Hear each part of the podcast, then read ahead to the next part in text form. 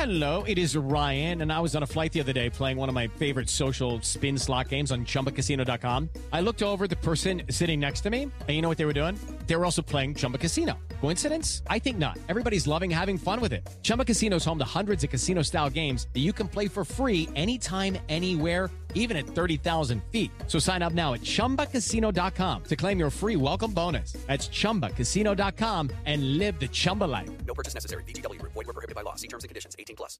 This series contains adult language and descriptions of graphic violence throughout. Listener discretion is advised. Before we get started, I wanted to remind you that opinions expressed in this podcast are opinions, not facts. Cavalry Audio. Welcome to the Murder Chronicles. I'm your host, Carolyn Osorio.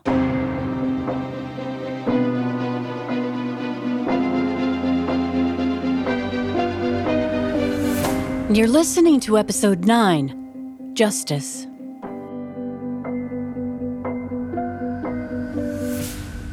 The murder of a young mother, 27 year old Nikki, and her four year old daughter Adrian back in January of 1986 has never been solved.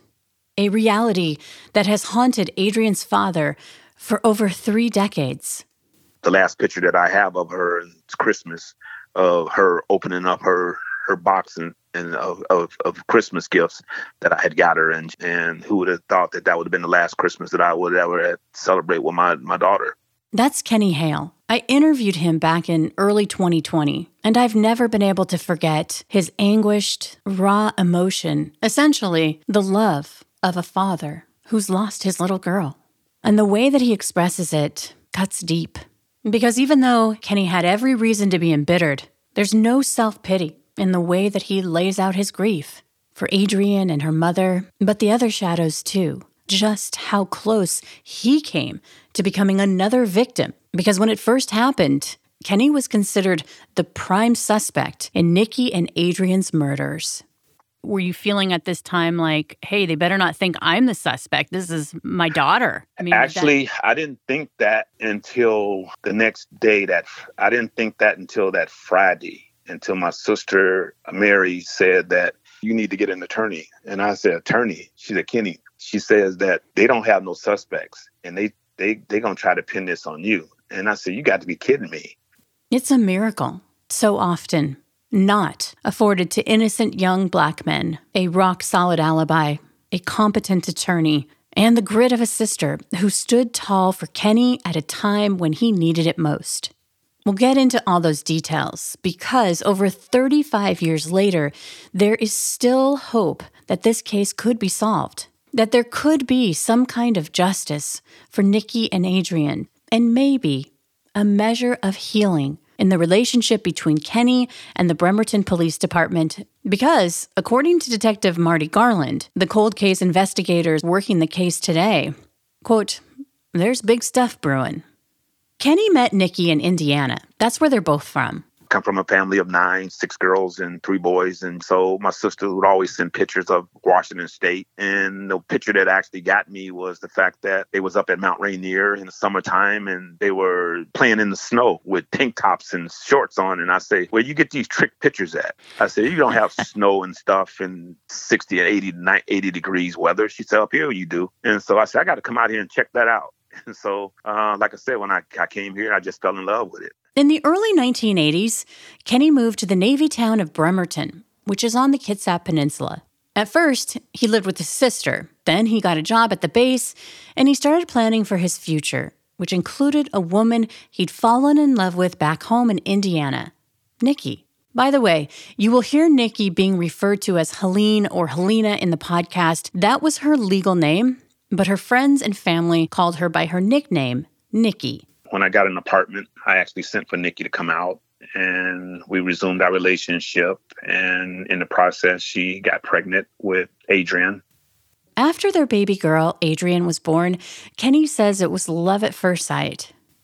I can remember the fact that her mannerism that we would go to the store and how kids at an early age would uh, you be in the checkout lane and how kids just get distracted and want to just you know play with things and all of a sudden as I'm in the checkout lanes and stuff all of a sudden you hear this little voice you know, pa- asking people, say, excuse me, excuse me. And people would look down at her at that age and just her mannerism. And it just made me proud as a, as a dad on how blessed I was to just have her in my life. And it sounds like she was smart, but was she sassy? Was she sweet? Was she, uh, you know, she could be all of those things and more. sassy no uh she did have she did have a, a mind of her own that i remember the fact that when she was younger there was times where she would she would get in a little trouble and the thing about it was the fact that if she was to maybe get a little spanking or if i was to just tap her and all of a sudden she'll tap me back and then i'll then i'll tap her again and she'll tap me back and i'm i'm disciplining her but the thing about it was it was almost like she was telling me that don't hit her anymore because she'll hit me back. And so at that time, I just grabbed her and gave her a big hug and say, Daddy will never thank you again because of the fact that that was just her way of saying, I understand you scolded me and I understand that I'm wrong, but I don't need you to tap me like that no more, Dad. So it sounds like she was teaching you as much as you were teaching her. Teaching her. Exactly. There was a five year age difference between Kenny and Nikki. And even though their love and care for each other was strong, he says they didn't always see eye to eye, and eventually they drifted apart. even though after we broke up that our relationship still remained good i mean we still was because she hung out with my sister mary up here and she hung out with other friends that we had as that we had became close with it was just the fact that we had just came to a real, realization we needed to move away from each other The one very powerful thing that would forever bind them to each other was their love for Adrian. And that didn't change even when they started dating other people. They never lost sight of that. the only thing I was concerned about was being the best dad I could possibly be. So after we broke up and we started uh, just uh, spending different times as far as uh, custody, as far as Adrian was concerned, um, and Adrian was the the love of my life. When Adrian was three years old, Nikki would go on to have a baby boy, Marcus, with her fiance, Otha. Nikki's relationship with Otha didn't create any conflict because for Kenny, it was all about his daughter. And I imagine part of what made their relationship continue to thrive, even after their breakup, was respecting each other's privacy. before everything had happened. That's the only thing that I kind of regret that I never really paid attention to people in her life because of the fact that at that time it wasn't important the people that was in her life because of the fact that as long as it didn't interfere with our daughter and my daughter wasn't affected by it. So I mentioned Detective Marty Garland at the top of the show. He wouldn't pick up the case until 2019, but he says back in January of 1986, for all intents and purposes, Nikki was a mom working as a cook at a nearby Arby's fast food restaurant, and she was just living her life. Nikki was the, I guess, kind of quintessential struggling uh, single mother. She um, was doing the best that she could with what she had.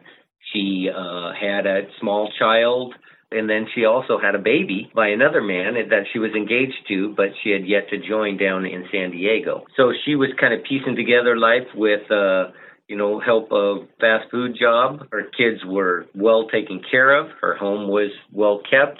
There's no indication that there was any kind of abuse or anything else going on in the home, you know, but she was also a young lady, you know, so she had a, circle of friends that would go out together and socialize and and hang out in the block that she was on. And you know, that's why I said I mentioned earlier there's there's quite a few people in this case that have been interviewed and that we continue to interview because she did have a social group in her she lived on a cul-de-sac and you know and the ladies in her neighborhood would get together and and socialize and hang out together and their kids would play together. So for a lot of people she would be the girl next door she would be just that regular mom that lives on your block with her kids playing out front and that you wave at every time you go by and you know to come over and borrow a cup of sugar when she needed it or loan it to you if you needed it Nikki was an excellent mother to her two children, four year old Adrian and little Marcus, her six month old boy. She was engaged to Otha, who was stationed in San Diego. Life was good. And there were some really exciting new changes happening in Nikki's life. That last week of January 1986 was a hectic and joyful time because she was preparing for a new chapter in her life. The following week, she was moving out to California to be with the father of Marcus, her fiance, Otha. Even with an imminent move coming up the night of January 29th, it was pretty much like any other Wednesday night. After work, Kenny came over to visit Adrian as he often did. Nikki had pretty much just got off work, I guess maybe an hour or two before, because she was still dressed in her workout uniform. And I was talking to Adrian and asking her how her day was. We talked a little bit more.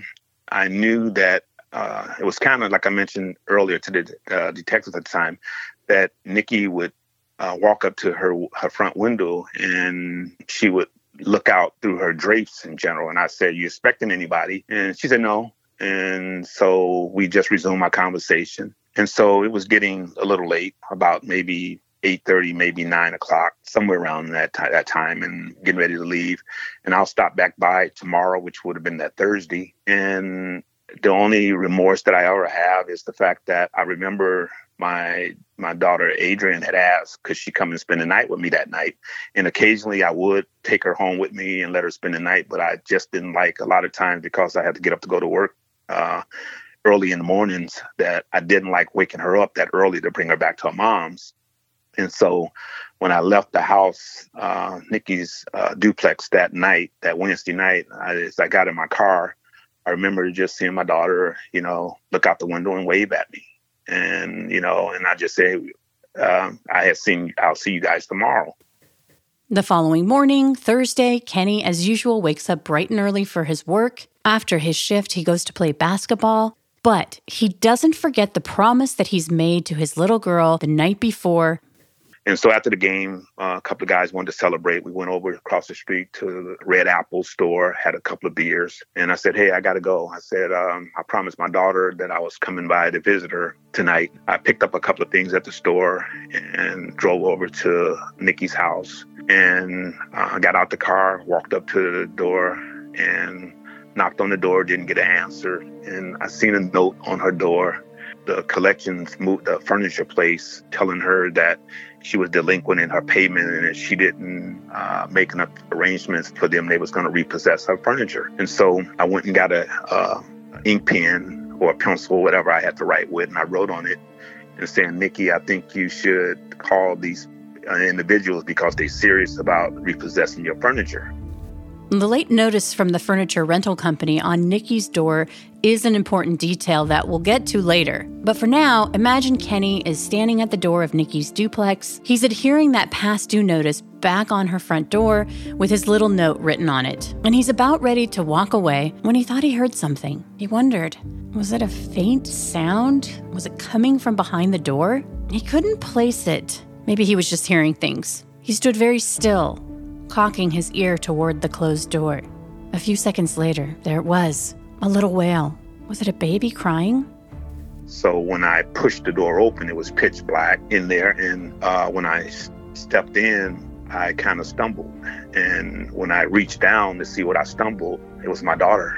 And I reached down and I grabbed and what was her her leg and stuff, and it was just solid rock. I mean, just just hard. And so Marcus, I hear him crying, and my eyesight, I didn't know what a light switch at the time was, and so all of a sudden I can just visually she's trying to adjust in the dark. And so I hear Marcus crying in a playpen, which was right by the door.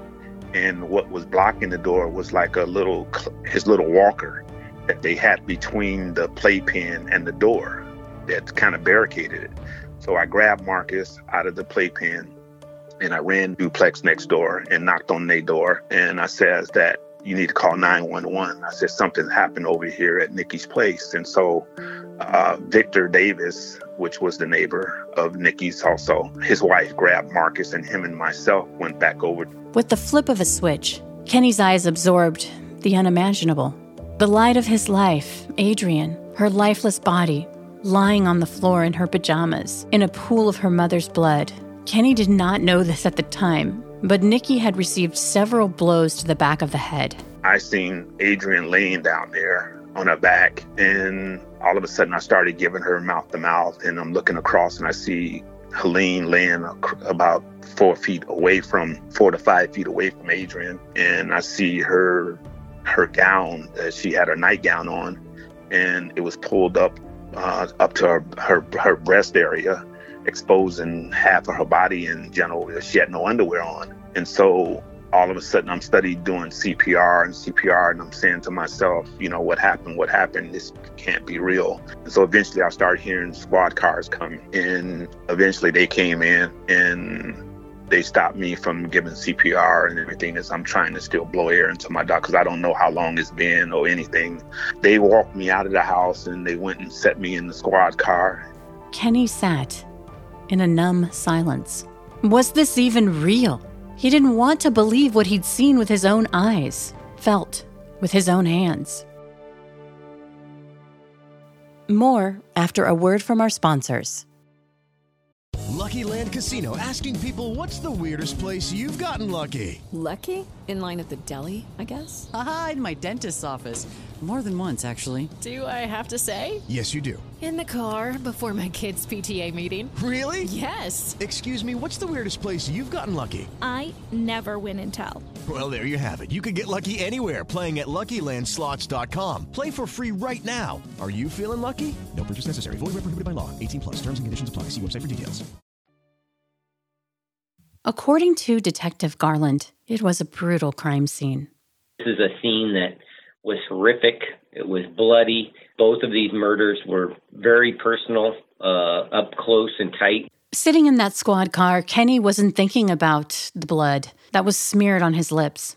Remember, Adrian was lying in a pool of her mother's blood while performing mouth to mouth on his daughter. He wasn't thinking about the contact blood that was transferred into his mouth. Was questioning me more about things and asking me questions like, how come I got blood on my mouth? And It wouldn't dawn on Kenny until later that he was the last person, other than the killer or killers, to see Nikki and Adrian alive the previous Wednesday night. And he was the person who found their bodies. Bremerton police asked Kenny if he'll come down to the station to answer some questions that night, which he did. I remember the fact that when the detectives finally told me that, you know, I can leave and they would like to talk to me in a few more days. And I said, that's fine. I said, because I'm willing to help out as much as possible. I said, to try to, you know, get this, get the perpetrators as, as fast as we could, you know, before they get farther away as far as evidence is concerned. Were you feeling at this time like, hey, they better not think I'm the suspect? This is my daughter. I mean, actually, that- I didn't think that until the next day that I didn't think that until that Friday until my sister Mary said that you need to hire you need to get an attorney and I said attorney she said Kenny she says that they don't have no suspects and they they they gonna try to pin this on you and I said you got to be kidding me and they said you need to get an attorney so my sister actually had me uh, get a retainer for an attorney which was John Brody at the time and I remember the detectives asked me, Can I take a polygraph test? And I told them I don't have a problem with taking a polygraph test. And so they asked me, Can I come down on a Monday morning to do a polygraph? And so uh, when I talked to uh, attorney John Brody that I had got on the retainer, he says that you tell them that no, you will not take a polygraph test this this fast. That you know you will take one in a week or two, but right now your emotions and this goes by stress and your emotions right now is is not good right now.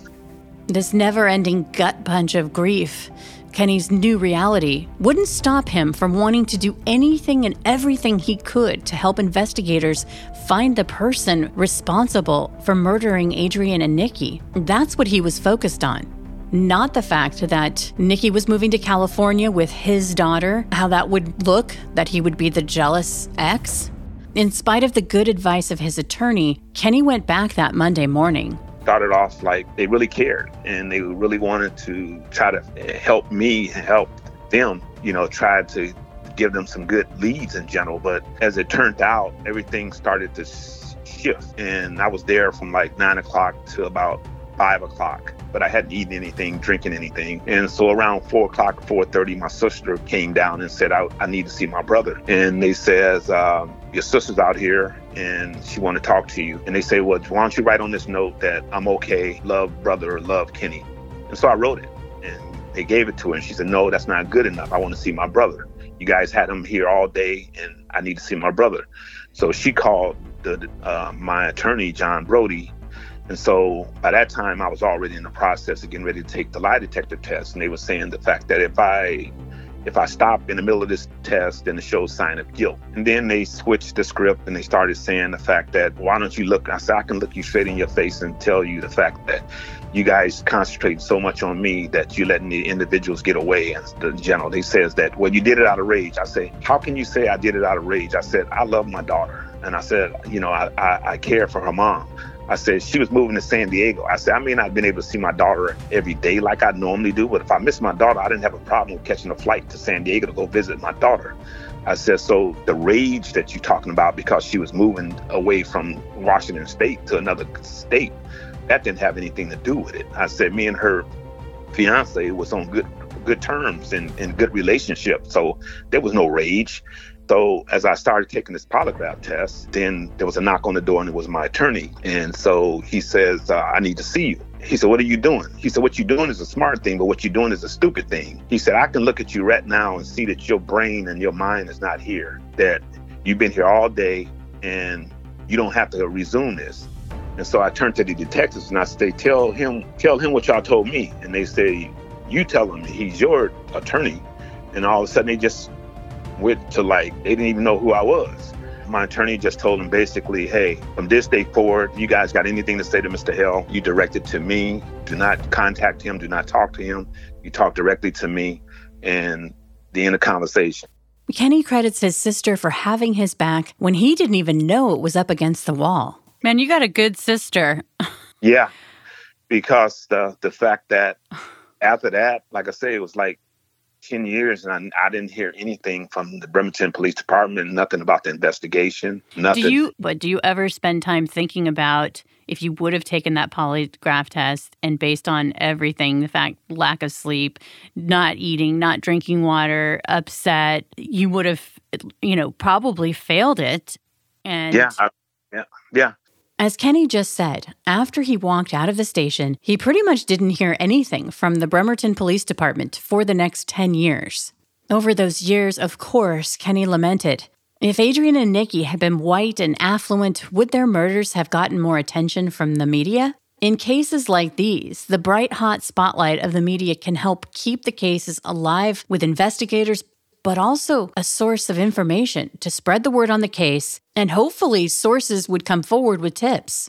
When I first reported on this case three years ago, I could only find a few local articles related to the investigation, mostly from the Kitsap Sun. And nationally, the headlines were filled with wall to wall disaster coverage of the Space Shuttle Challenger, which exploded in midair live on television. So, this tragedy happened just two days before Nikki and Adrian were murdered.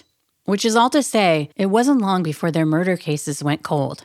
But throughout the years, Bremerton investigators really never gave up on the case because the murders of a small child and her mother in 1986 stunned and deeply troubled the community. It's not something that we see. You hear about it, I guess, maybe more in the news now uh, because of the internet and things like that, and we kind of see those things when they happen across the nation. But you know, as far as happening in Washington State or in the Puget Sound or in Bremerton itself. You know, I, I have one other cold case that's open right now that involves a child murder, but that's that's it. There's it just does not happen very often.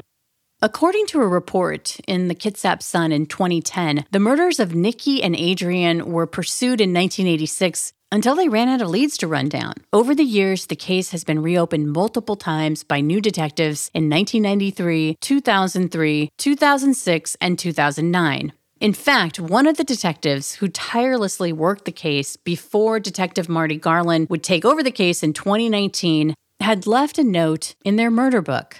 Detective John Neal wrote, quote, 17 years ago, a mother and her daughter lost their lives by violent means never afforded the chance to live their lives to the fullest. Not only do I need your help in solving this crime, but Helene and Adrian do as well.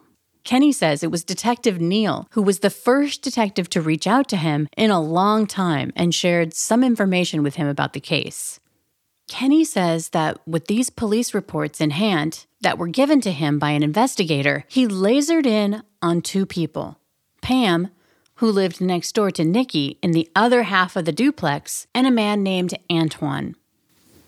I still got the copy of everything and stuff that it, the interviews that they had of neighbors and stuff, what neighbors seen the day before and everything else. And I'm following along with this report.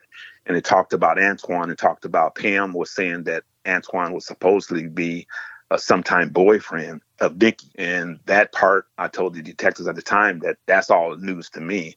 I says that because of the fact that Antoine at the time was dating my younger sister, Carolyn Hale. So as far as the relationship that Antoine might have had with Nikki, I didn't I didn't buy it. I said I know that Nikki would give her shirt to anybody. She was just that carefree type of person that she would open her door to anybody that she knew. She just had that big of a heart. And sometimes I think that people wind up probably just taking advantage of her kindness and her her friendship in general.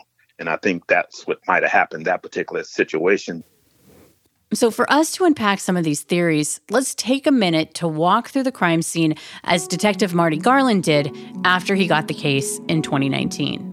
We estimate that the bodies had probably been in the had probably been in the residence for between 18 and 30 hours.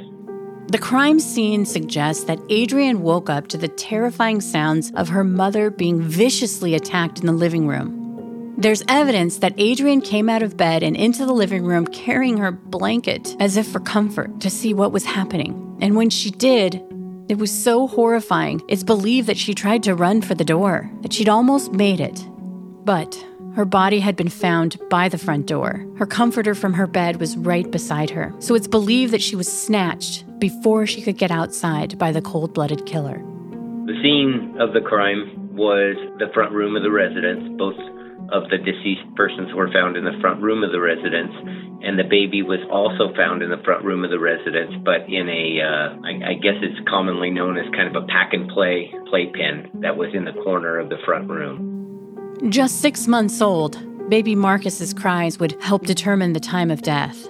There was reports that we've been able to discover of people that have heard that baby crying, uh, you know, over the interviewing intervening hours between when the murders happened and and when the bodies were discovered.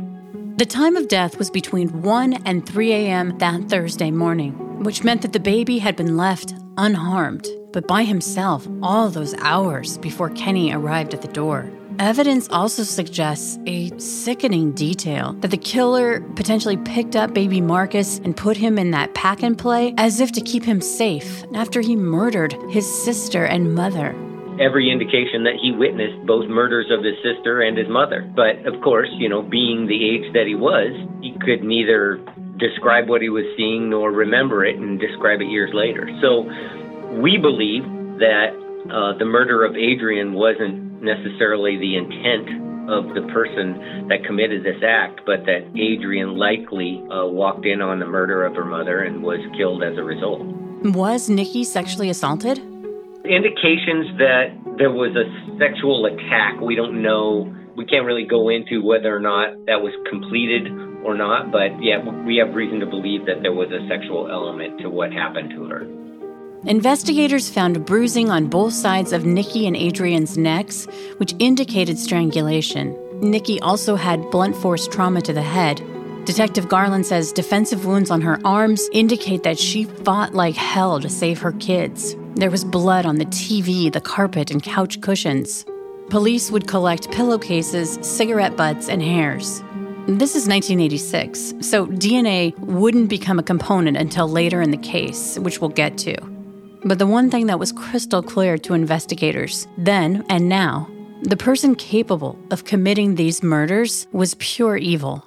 Both of these murders were very personal, up close and tight. You know, in order to literally strangle the life out of somebody, you've got to have evil in your heart and you've got to have intent and you've got to think it through. And there's lots of time when that person is dying that you have an opportunity to change your mind and let them live. And this person that did this uh, not only did that to Helene, but also to um, Adrian. Takes a special kind of evil in order for somebody to be able to do that to anybody, but especially a child.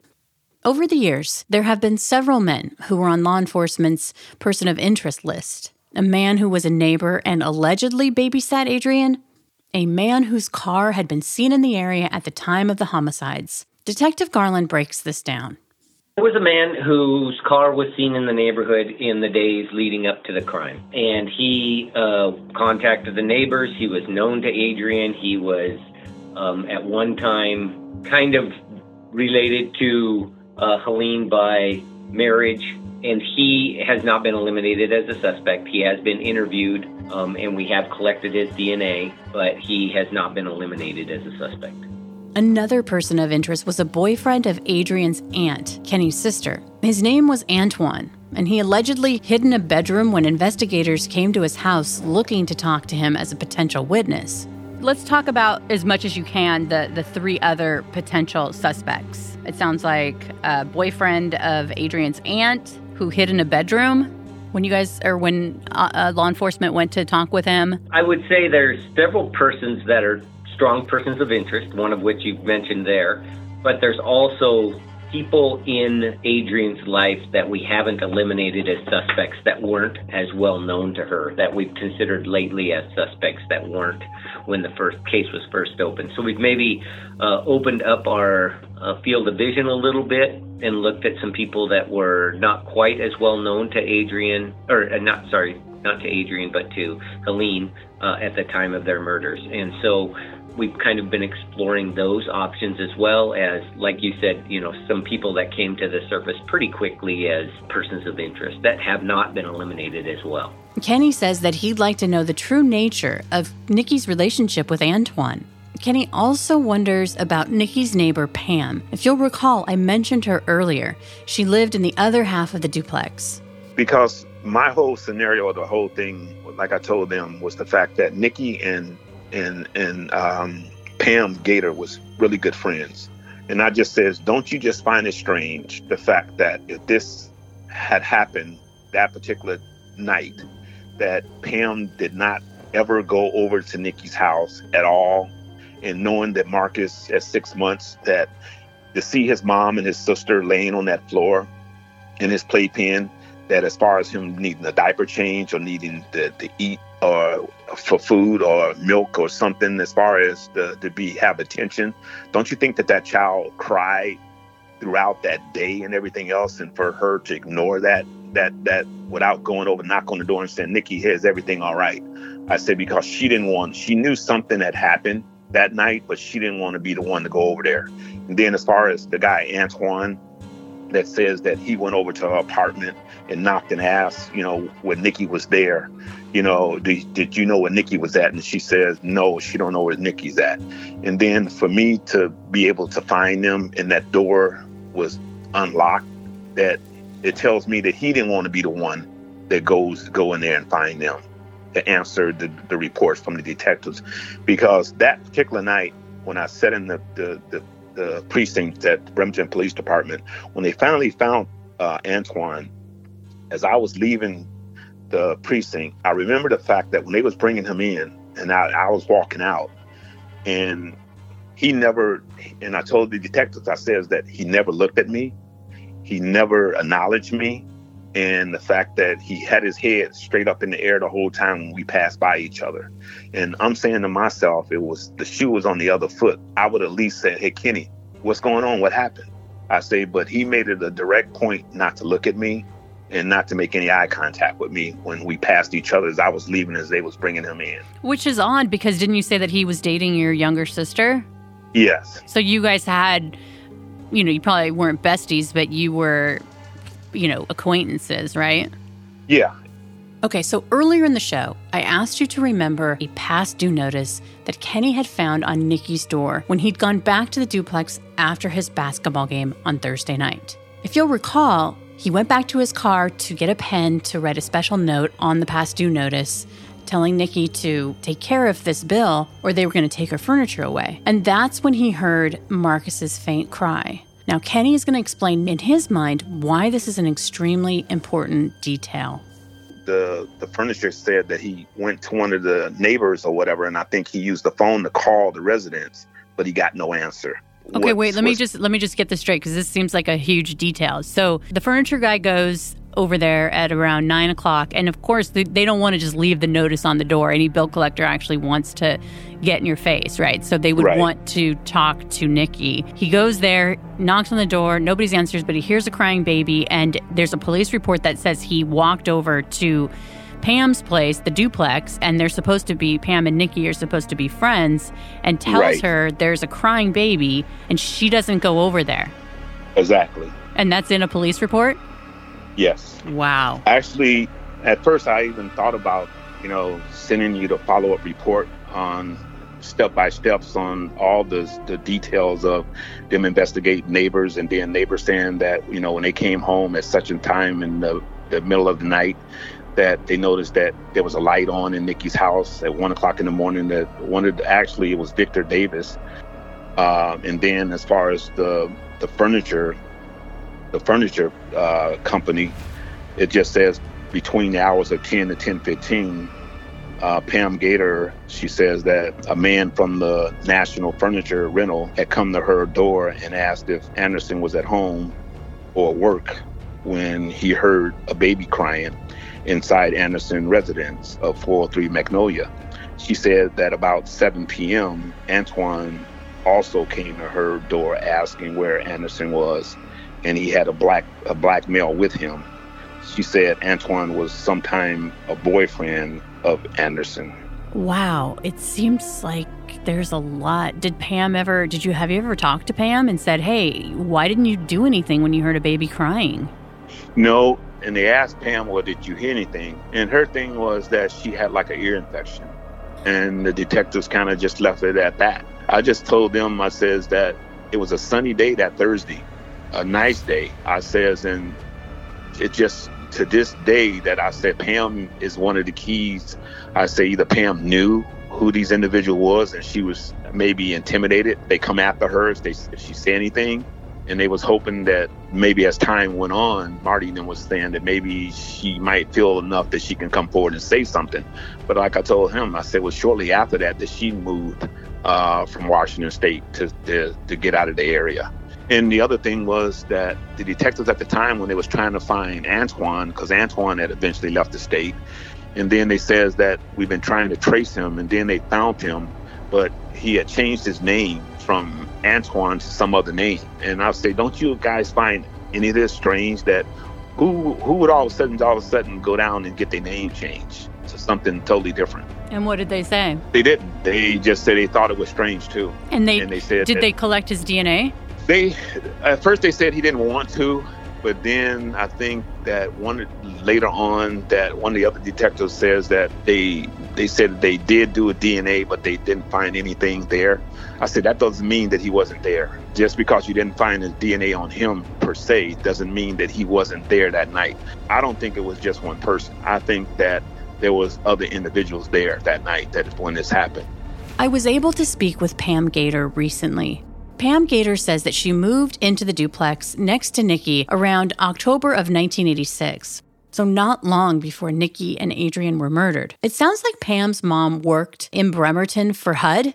And so, when the second half of that duplex was available, she encouraged Pam to move from California to Bremerton with her two babies so she could be closer to family.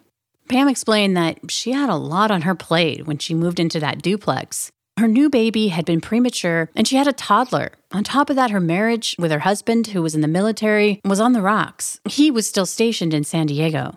Just moved there, going through issues with my husband. It's cold, it's snowing. I'm not really trying to be outside. So I didn't get to know her like that. And then the one day that she came and knocked on my door and asked me or whatever, um, did I mind coming over? And I said, no, no problem. I went over. She asked me, could she borrow um, an outfit and a pair of shoes? But this was prior to that. And I said, sure, no problem. Well, I went and got it and I had given it to her and she said, yeah, that that's the one that she wanted to wear. So, well, I think I bought a couple. Pam says the night Nikki and Adrian were murdered was the very first time that she'd been over to Nikki's house. It wasn't like um, we were friends and I knew her to let, loan her my stuff. You know what I mean? But I felt like I really didn't need it. You know what I mean? I'm not going anywhere and she lives right next door. I could ask her for it back, whatever. Yeah. I don't know. I just, I didn't, I, at the time, I didn't even think, I guess. I just loaned it to her.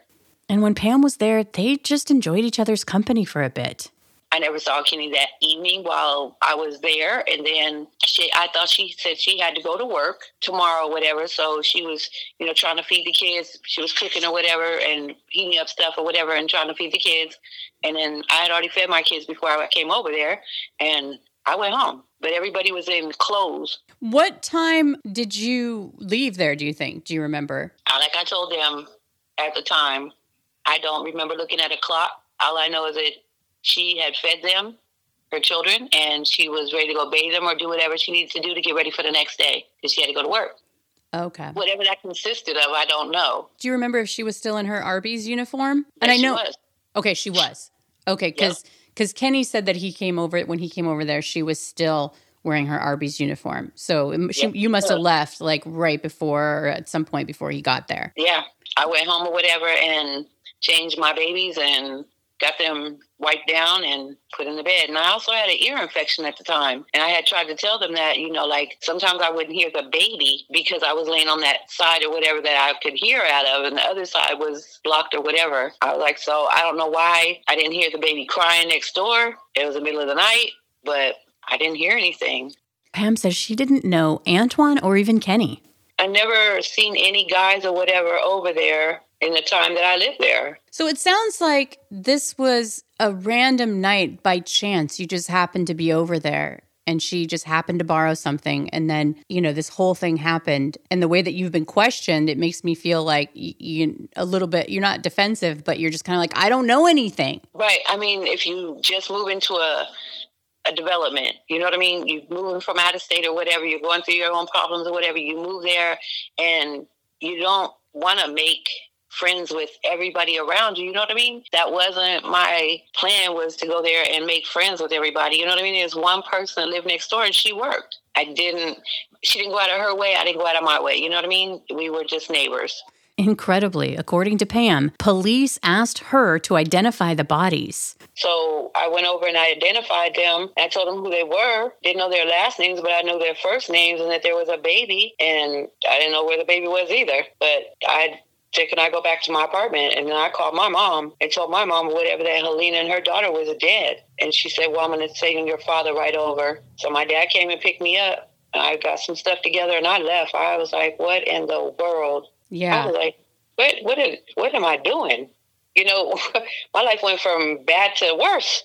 Pam says that after the murders, she was terrified because she had no idea why anyone would want to murder Nikki and her daughter, Adrian. She feared the worst that maybe this person would come back and do the same to her. Beginning of April, I was in San Diego in housing. So you stayed there a few months after it happened. I was there, but I was trying to get myself together so I could go home or so I could go back to San Diego.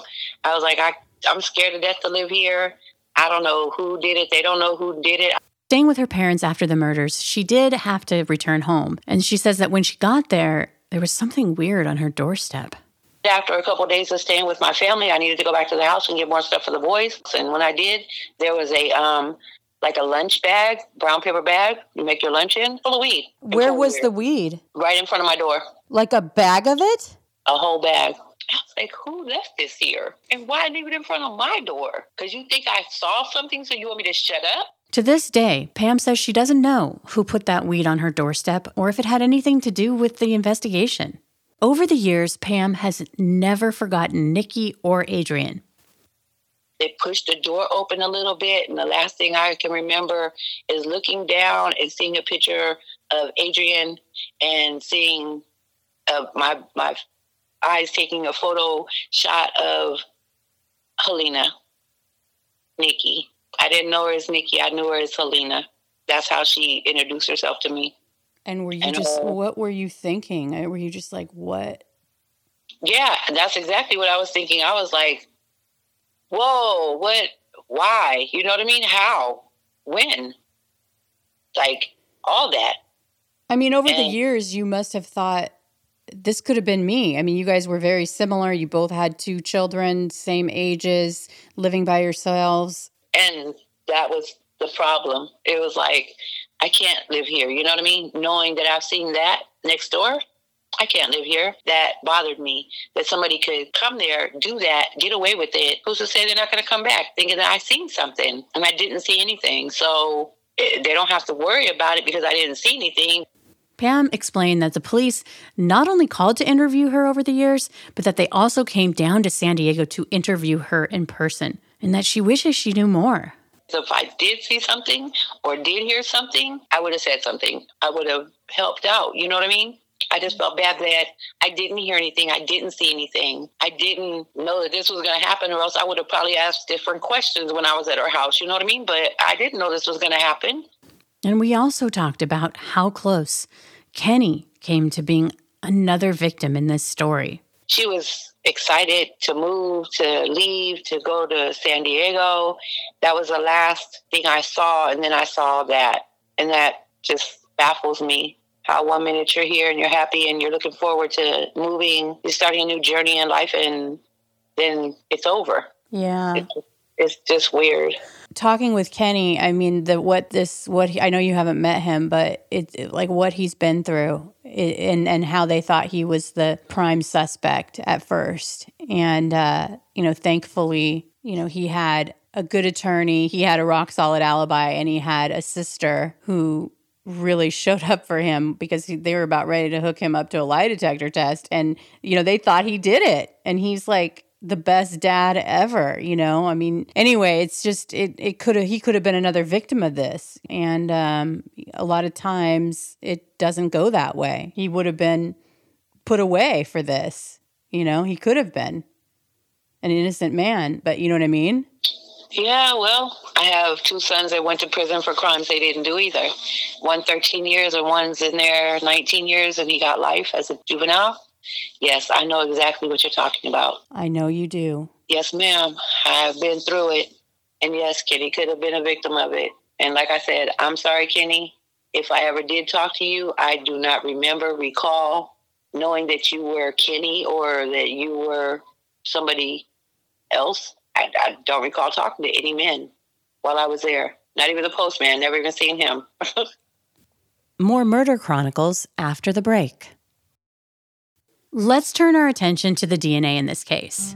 Over the years, the Bremerton Police Department has been extremely tight lipped about the source of the DNA, which they believe could belong to the killer or someone who was there during the attack.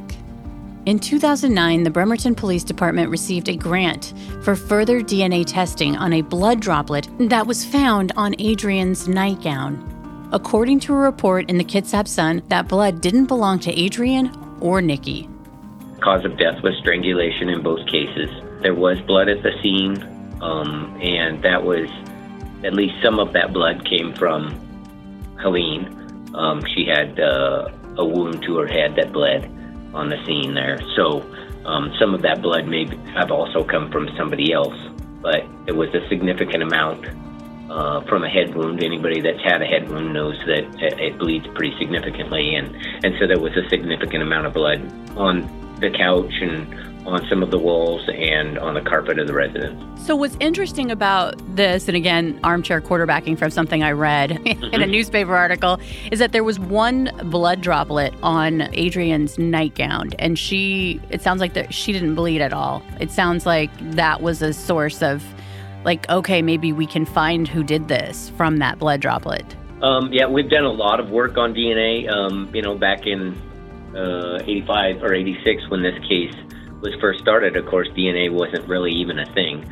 Um, but we've had that the evidence preserved in a way that we've been able to do a lot of uh, workup on the DNA, and we actually have a DNA profile from the scene that's unidentified. We don't know for sure that that's our doer in this case, but it's definitely something that we're looking and working actively to identify who that person is that left their DNA at the scene. It's a good profile, you know, like, you know how It's a sometimes. good profile. Yes, it's a. Uh, we actually have um, a DNA profile that was running CODIS, um, both at the state level and at the national level, and we have no matches. And if you'll recall, Detective Marty Garland said that there was evidence that sexual assault was a component of the murder, but he also said the assault wasn't completed. Reading between the lines, it sounds like the fact that the sexual assault wasn't completed means they didn't find semen at the crime scene, which is why the blood droplet found on Adrian's nightgown is key. Since there is an Imagine CODIS, which is the criminal DNA database from convicted offenders and crime scenes across the United States. So, whenever they have a suspect in their sights, they have to get a surreptitious sample. You know, the whole follow the unwitting suspect around until he discards gum or a cigarette butt, which they then collect to obtain a sample of his DNA, which they then compare to the sample that they have. One of the people that we've been most interested in lately uh, is a person that still lived here locally, and uh, we were able to go do a trash collection on some discarded uh, garbage from him from a common source, and and uh, we were able to get DNA from that, and that DNA also did not match. So um, that person's yet to be interviewed or uh, contacted about this case, and they're still a person of interest, and we believe that they may have knowledge about this case. But you know, again, it's another one where, yeah, I, I spent a weekend waiting and watching him, and uh, and was able to collect that that DNA uh, from some discarded food packaging, and uh, and unfortunately, it wasn't a match. After Detective Garland took over the case in 2019, a lead surfaced that seemed, although almost unbelievable, could have legs. Were Nikki and Adrian murdered by the serial killer Henry Louis Wallace? The Taco Bell murders, um, just for clarification's sake, the person that was uh, convicted in those cases, uh, they were back in North Carolina. Uh, his name is Henry Louis Wallace, and he was convicted in 1997 of the murders of, I think he was convicted of nine, but he's suspected of committing more than that. Wallace murdered 11 black women in South and North Carolina from March 1990 to March 1994. Wallace is currently on death row. There were several circumstantial connections between the murders of Nikki and Adrian and the way that the serial killer Henry Louis Wallace operated. For example, in one of the murders, Wallace raped, strangled, and stabbed his victim in front of her infant son, but didn't kill her baby. In another case, he murdered a woman while she was holding her baby and then strangled the child, thinking that the baby was dead. But the child would survive. And unbelievably, Henry Louis Wallace had been in Bremerton around 1986. Everything seemed to be lining up. Wallace's victims were petite, black women, aged 17 to 35. Most of them weighed under 125 pounds. Uh, they either came from a, a, middle class or a working class background. Almost all of them worked in the fast food industry. And if you look at Helene, that's exactly a description of her. You know, she's uh, uh, right in that age group. She's under 125 pounds. She's a single black woman. She's very petite. He works at an Arby's. So we thought, wow, that really does look interesting. Now, why would we even look at somebody that's in North Carolina killing people in the early 90s or late 80s and link it back to Bremerton? Well, the interesting thing about Wallace is he was in the Navy and uh, he was actually assigned to the USS Nimitz. And the Nimitz was home ported in Bremerton uh, at the time of these murders. And so we took a hard look at it. And uh, I actually um, was able to obtain Wallace's military records, and uh, we were able to track where he was at and what he was doing throughout his military career. He he uh, you know joined the U.S. Navy in December of 1984. He was a recruit in in Orlando until February of 1985. He he went uh, to his his A school in 1985 and eventually was assigned to the USS LaSalle in 1985. The USS LaSalle was in the Persian Gulf, and uh, he actually remained on that boat until May of 1986, which was four months after uh, the murders in Bremerton. In June of 86, he was transferred to the USS Nimitz and homeported in Bremerton. So he actually arrived here a full four months after the murders had been committed here. We're able to verify through medical records that he was seen on the LaSalle in December of 85 and also in February of 86. So on both sides of uh, the murders here, he was actually seen by medical professionals on the LaSalle in the Persian Gulf. So there's no doubt in our mind that he's not linked. It is very interesting and uh, and ironic, I guess, that you know, he is here in Bremerton and stopped by the police and has contacts and, um, you know, had a warrant for his arrest out of Bremerton at the time that he was contacted uh, in North Carolina for the murders down there. But it, the timelines just don't match up. And just, you know, super, you know, crossing T's, dotting I's. Did you check his DNA through CODIS and it wasn't a match? Absolutely.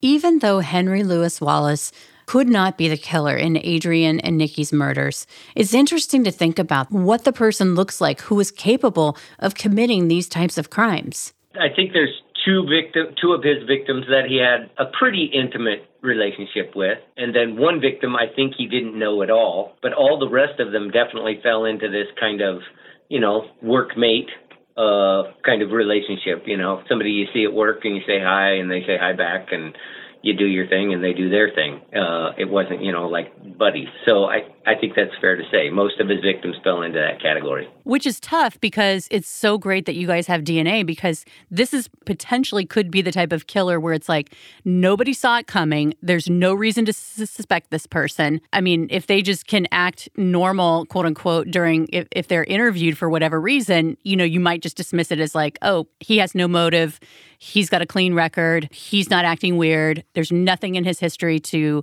point the finger at any kind of violence. Because, I mean, two murders, a child, you're going to have a, kind of an impression of who you think could be capable of doing that. Yes, absolutely. And it's interesting that you say that because, yeah, if they act normal during their interview, or it's very possible, even this many years later, that they've never been interviewed, that they were enough of, a, uh, you know, second or third degree relationship to our victims that they never even hit the radar of the original detectives or any detectives since then.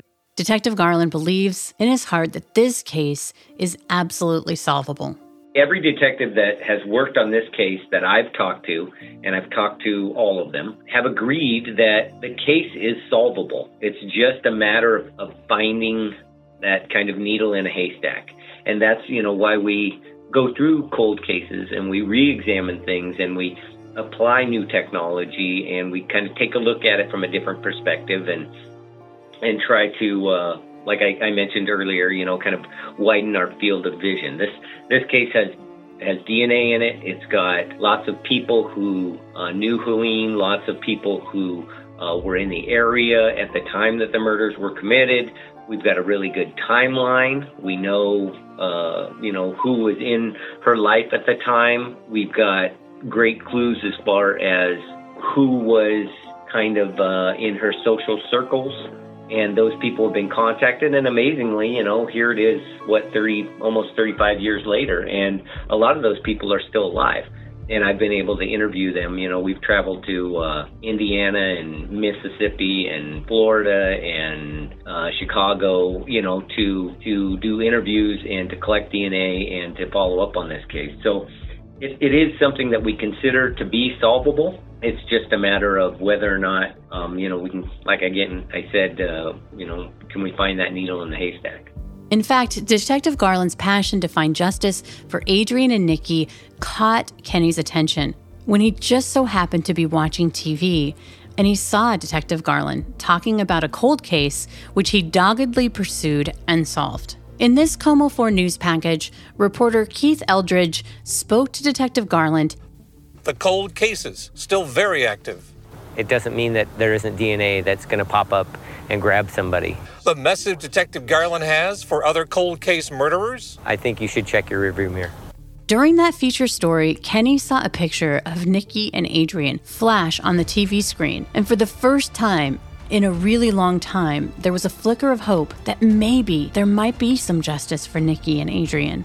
He solved and went after these individuals of cold cases and uh, when he was on the news, and then he happened to show Nikki and Adrian picture on the news channel. Just started talking about just to let you criminals know the fact that if you think that you you didn't got away with it, he says that you know think again. He said because I'm coming for you, and so that just made me feel a lot better. The fact that he's just not talking the talk that he cares about the job that he's that, that he that he's doing and and to try to just give some gratitude and relief to family members and stuff that has you know lost somebody due to a terrible situation Thanks to that random coincidence of Kenny watching TV at that particular moment when that news report flashed before his eyes, Kenny says it went a long way toward a healing, especially after how he was treated.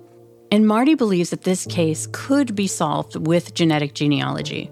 We don't have a profile that's complete enough to do a complete genetic genealogy workup. Now, that doesn't mean that we haven't had a workup done because we have, and I can't share with you what the results of that are, but we did get some interesting information from that, and it's pointed us in some different directions than we were originally pointed.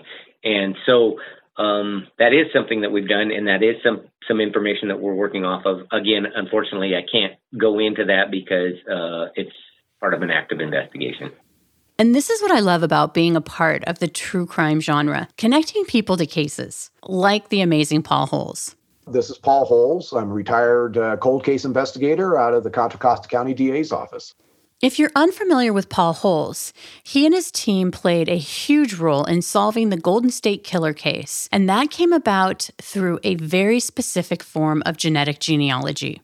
I was like, I wonder if that type of genealogy could be used to figure out who the Golden State Killer is. And, and ultimately, that proved to be successful.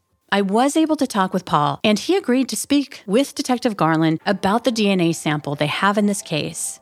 Yeah, I can connect them with resources that could maximize that DNA. So um, you can, uh, you have my email, Mm-hmm. hook us up, and I will get him in touch with the people who can at least that will likely be able to solve that case. And although Detective Garland has been super tight lipped about the DNA sample that they have, he was really excited to talk to Paul Holes about the case. because he kind of talked to me as and actually to my state DNA scientist as kind of a con- console to like he had talked about some things that had worked well for him in the past and some uh, some avenues that he had pursued and some things like that. So we talked a little bit more about intricacies of the case and what we actually have and and looked at actual evidence items. And so here's the pitch for you to come forward if you know anything, even if it seems like the tiniest fragment of information. I believe in my heart that the person that's responsible for this is uh, somebody that would have probably talked to or confided in somebody else. I believe that there's people out there that know more than they've either come forward with because they didn't know who to come forward to, or uh, you know, at the time they were too close to the suspect or the crime.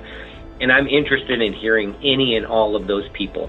Um, we again have a very wide uh, view of this case right now, and we're looking at people that have never been looked at before. And so, if you could give me a call, again, sometimes it's that very tenuous thing that you heard or overheard somebody talking about one time when they had one too many drinks, and you thought, wow, that's really weird. Sometimes that solves cases like this. So, at the top of the show, I said that there was some exciting new information. Recently, in an email exchange between Detective Garland and myself, he said this quote, Not a lot has changed since we last worked together. There is big stuff brewing. And then he adds, Insert suspenseful music here.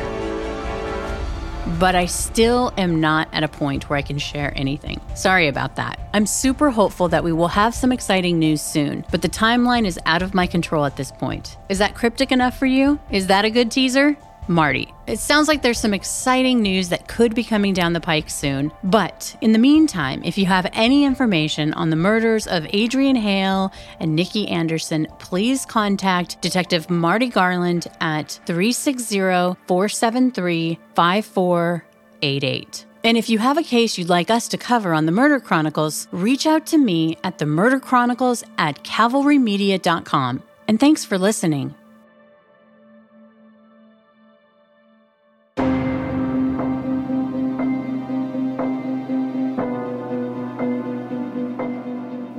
The Murder Chronicles is a Cavalry audio production recorded live in the beautiful Pacific Northwest. We're produced by Brandon Morgan and myself. Our executive producers are Dana Brunetti and Keegan Rosenberger. Josh Windish edited and mixed this episode. Music by Soundstripe. For Cavalry Audio, I'm Carolyn Osorio, your writer and host. Thanks for listening.